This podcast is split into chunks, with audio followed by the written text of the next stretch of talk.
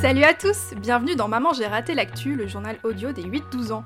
Moi, c'est Marika et un mercredi sur deux, on va vous expliquer un événement de l'actualité. Mais pas que, n'est-ce pas Hélène? Absolument, et nous allons aussi vous faire découvrir un lieu, une activité, un métier, comme si vous y étiez. Et ça, ce sera le reportage de la semaine. Et puis nous vous partagerons aussi nos coups de cœur culturels. Alors des films, des livres, des jeux vidéo, des jeux de société, des expos, bref, tout y passe.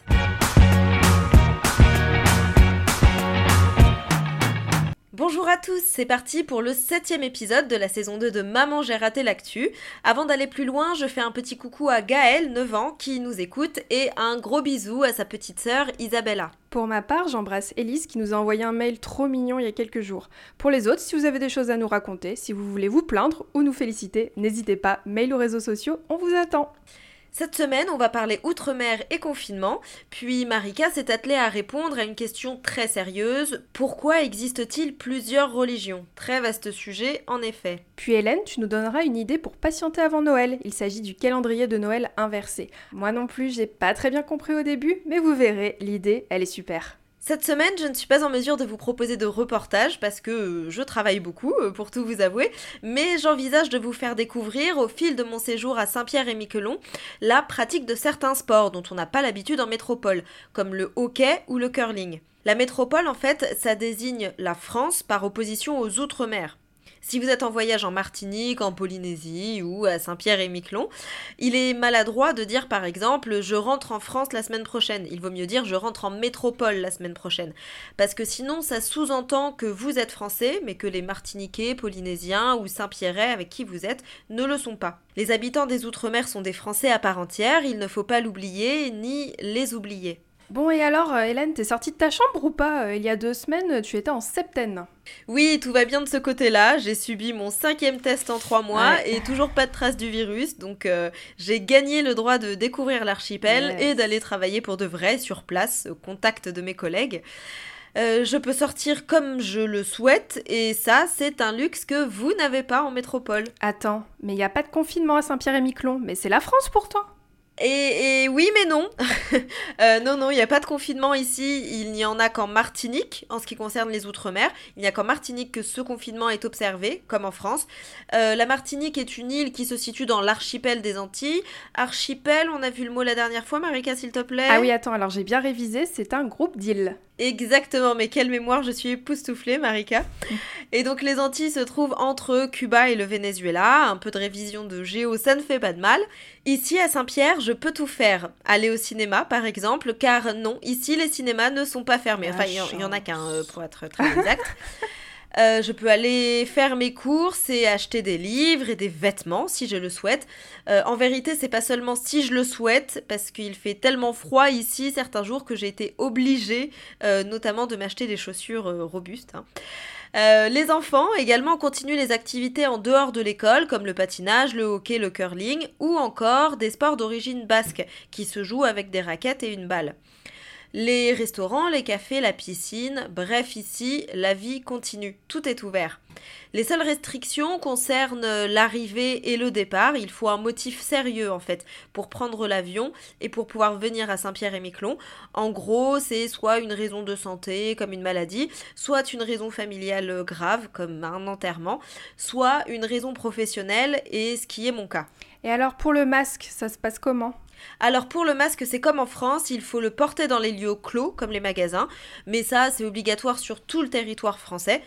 donc ça signifie que c'est obligatoire à la fois en métropole, mais aussi dans les Outre-mer. Et ce qui a bien fonctionné pour euh, freiner le virus euh, en Guyane, je vous le rappelle, ce n'est pas une île, mais un territoire collé au Brésil, euh, c'est de mettre en place un couvre-feu et c'est d'ailleurs ce qui va être mis en place en métropole, si j'ai bien compris les dernières déclarations du président Emmanuel Macron. Et oui, plus précisément, ce couvre-feu sera mis en place du 15 décembre au 20 janvier de 21h à 7h, sauf pour le 24 et le 31 décembre. Merci pour ces précisions, Marika.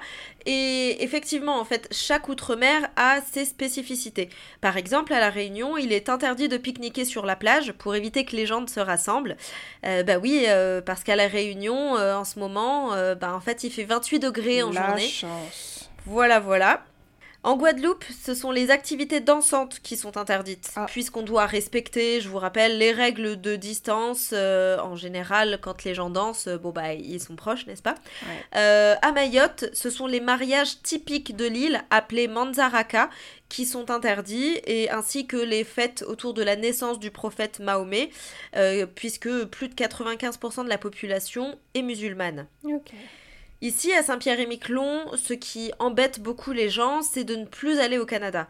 La grande île de Terre-Neuve, qui appartient au Canada, ne se situe qu'à 22 km des côtes de Saint-Pierre.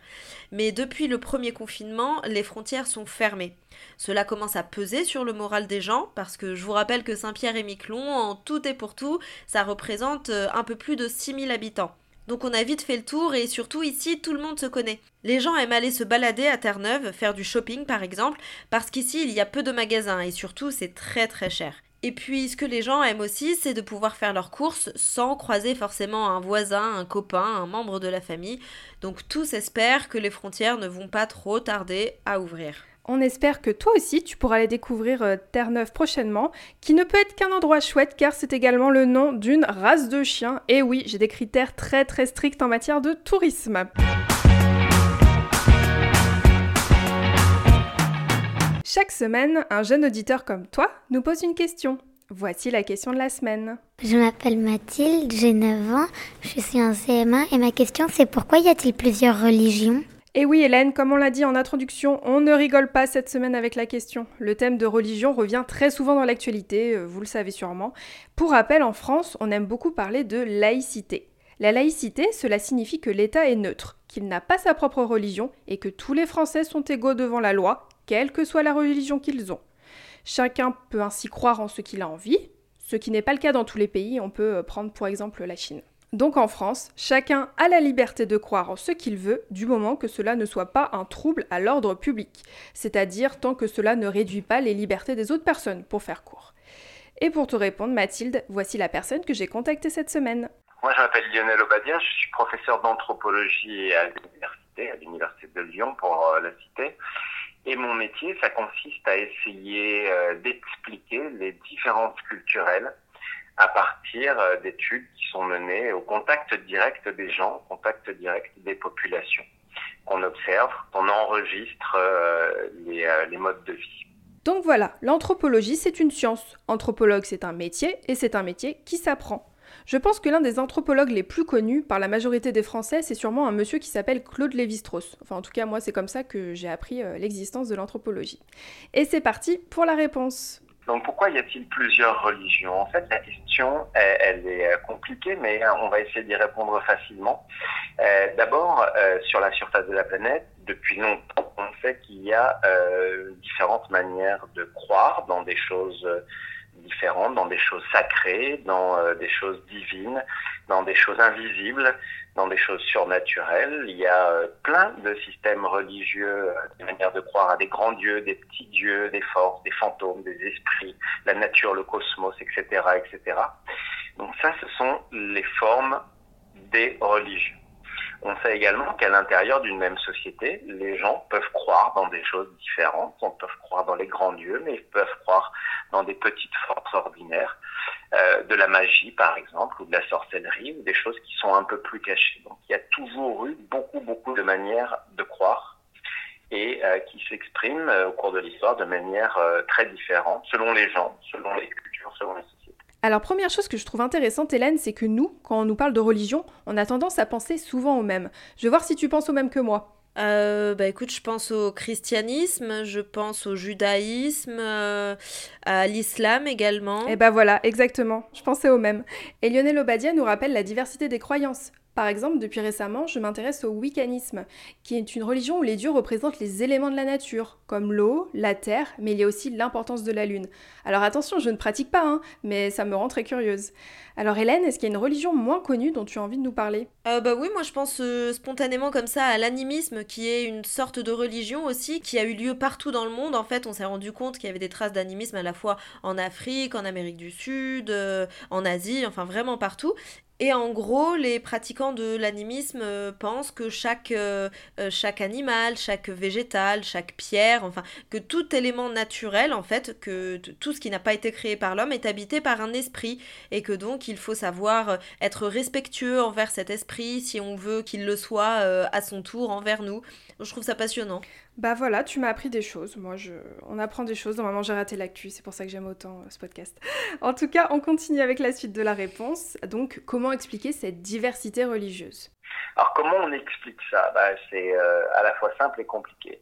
La première et grande euh, idée qui a été donnée sur euh, pourquoi y a-t-il plusieurs religions, c'était une idée dans l'histoire, en disant au début, il y avait plein de religions très différentes euh, chez nos euh, ancêtres les primitifs, puis euh, les antiques, puis les prémodernes. Et puis au fil du temps, ben, toutes les religions allaient finir par ressembler un peu ou beaucoup à celles qu'on connaît, c'est-à-dire les grandes religions monothéistes qui ne croient qu'en un seul Dieu. en fait, on s'est rendu compte que ça, c'était beaucoup trop facile et que c'est pas comme ça que ça se passait. Et sur la base euh, d'un cerveau identique pour tous les êtres humains, on s'est rendu compte qu'en fait, il y avait des manières différentes de croire, des manières différentes d'avoir euh, des dieux ou des, euh, ou des esprits ou des fantômes qui étaient liés à plein de choses complexes, c'est-à-dire par exemple l'expérience de l'environnement, la mémoire d'une société de son histoire, des événements traumatiques ou pas traumatiques qu'elle aura vécu, et puis euh, des modes de vie, selon qu'on est sédentaire ou qu'on est nomade, euh, selon qu'on a une petite ou une grande société, qu'on a développé ou non la technologie. Et puis, évidemment, euh, la culture, c'est-à-dire le langage et la manière de penser d'une société et les influences d'autres cultures. Tout ça fait que euh, au cours de l'histoire, on a eu euh, énormément de manières de croire et, euh, et, de se représenter les religions. Tellement de manières, tellement de dieux, tellement de formes de sacré. En fait, la question, c'est avec toute cette différence, avec toute cette complexité, est-ce qu'il ne faut pas poser la question autrement et se dire pourquoi ne faut-il pas plusieurs religions? Donc c'est une fin de réponse très philosophique, mais bon, chez Maman j'ai raté l'actu, on aime bien vous faire réfléchir. Alors petite minute vocabulaire, on parle de sédentaire et nomade. Hélène, est-ce que tu peux nous dire ce que ça veut dire? On peut dire que quand un groupe de personnes est sédentaire, c'est qu'il a un lieu de vie, un domicile qui reste souvent le même. Nous par exemple, en France, notre lieu d'habitation ne change pas en fonction des mois ou des saisons. Une société nomade, ce sont des personnes qui bougent régulièrement d'endroits d'habitation. C'est par exemple le cas des pygmées en Afrique centrale qui vont changer de lieu d'habitation donc en fonction de la chasse. Donc vous l'aurez compris, nos croyances dépendent de beaucoup de critères, de notre histoire, de ce que nos ancêtres nous ont laissé, de notre rapport à la nature. On espère en tout cas avoir pu répondre à ta question Mathilde. Si tu as d'autres questions à nous poser sur n'importe quel autre sujet, envoie-nous un message audio avec ton prénom, ta classe, ton âge et ta question à mamangerraté-l'actu@gmail.com. On y répondra avec plaisir.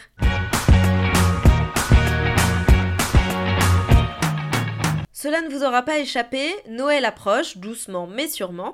Ici à Saint-Pierre, les gens se mettent très tôt dans l'ambiance. J'ai déjà remarqué plein de maisons joliment décorées, de guirlandes lumineuses, de Père Noël, de traîneaux.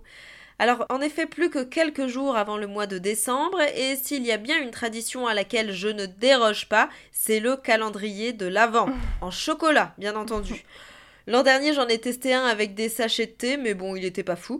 Et oui, euh, à 29 ans, ça reste l'une de mes passions dans la vie, mais je crois que c'est un peu ton cas aussi, Marika, non? Écoute, ça serait te mentir de dire que j'ai pas encore acheté de calendrier de l'Avent, euh, avec du thé, euh, dans une petite boutique, et que j'attends avec hâte de pouvoir l'ouvrir, voilà ah, très bien. J'en ai pas encore trouvé ici, mais, euh, mais il faut que je m'active. Euh, je vous propose de donner plutôt que de recevoir pendant ces 24 jours qui nous séparent de Noël. D'ailleurs, pour la petite histoire, la tradition du calendrier de l'Avent vient d'Allemagne. Euh, chaque matin, les parents offraient aux enfants une image religieuse, puisque je vous rappelle que Noël, à la base, c'est une fête chrétienne. Il s'agit de fêter la naissance de Jésus, qui est, pourrait-on dire, le personnage principal de la Bible. Noël est un moment de partage, une période où l'on reçoit des cadeaux, une période où on en offre, mais souvenez-vous que tout le monde n'a pas cette chance. Alors voilà l'idée. Vous installez une boîte dans laquelle vous glissez chaque jour un jouet, un vêtement ou un objet dont vous ne vous servez plus. Alors je ne parle pas de jouets décapités, de vêtements troués, euh, de cahiers à moitié remplis. Non, non, on fait un petit effort. Il s'agit de faire une sorte de calendrier de l'Avent inversé. Une fois que la boîte est remplie, vous pouvez demander à vos parents de la déposer dans une association, comme les Restos du Cœur, la Croix-Rouge, le Secours Populaire, pour citer les plus connus. Mais il existe des petites associations un peu partout en France et ailleurs qui font un super travail. Et d'ailleurs, si vous êtes un fidèle de Maman j'ai raté l'actu, vous vous souvenez peut-être que l'année dernière, avec Hélène, nous avions euh, passé un Noël solidaire euh, au Secours Populaire avec euh, l'opération Les Pères Noël Verts et c'était un moment qu'on avait beaucoup apprécié. Donc voilà, c'est très important pour Hélène, Hélène et moi de Noël, mais surtout de faire Noël de manière solidaire. Donc merci Hélène. Alors tout ce dont nous avons parlé dans cet épisode sera présent dans la description. Pour suivre tout ce qui se passe chez Maman j'ai raté l'actu, rendez-vous sur nos réseaux sociaux, Facebook, Instagram, Twitter. Pensez à nous envoyer une question, nous y répondrons dans un prochain épisode. Si vous voulez nous aider, partagez cet épisode autour de vous et mettez-nous 5 étoiles sur la plateforme sur laquelle vous nous écoutez, par exemple Apple Podcast. Petite nouveauté, retrouvez-nous sur Déclic Radio 101.fm dans la vallée du Rhône le mercredi à 15h et prochain épisode le 9 décembre. Bye bye. Bye bye. thank you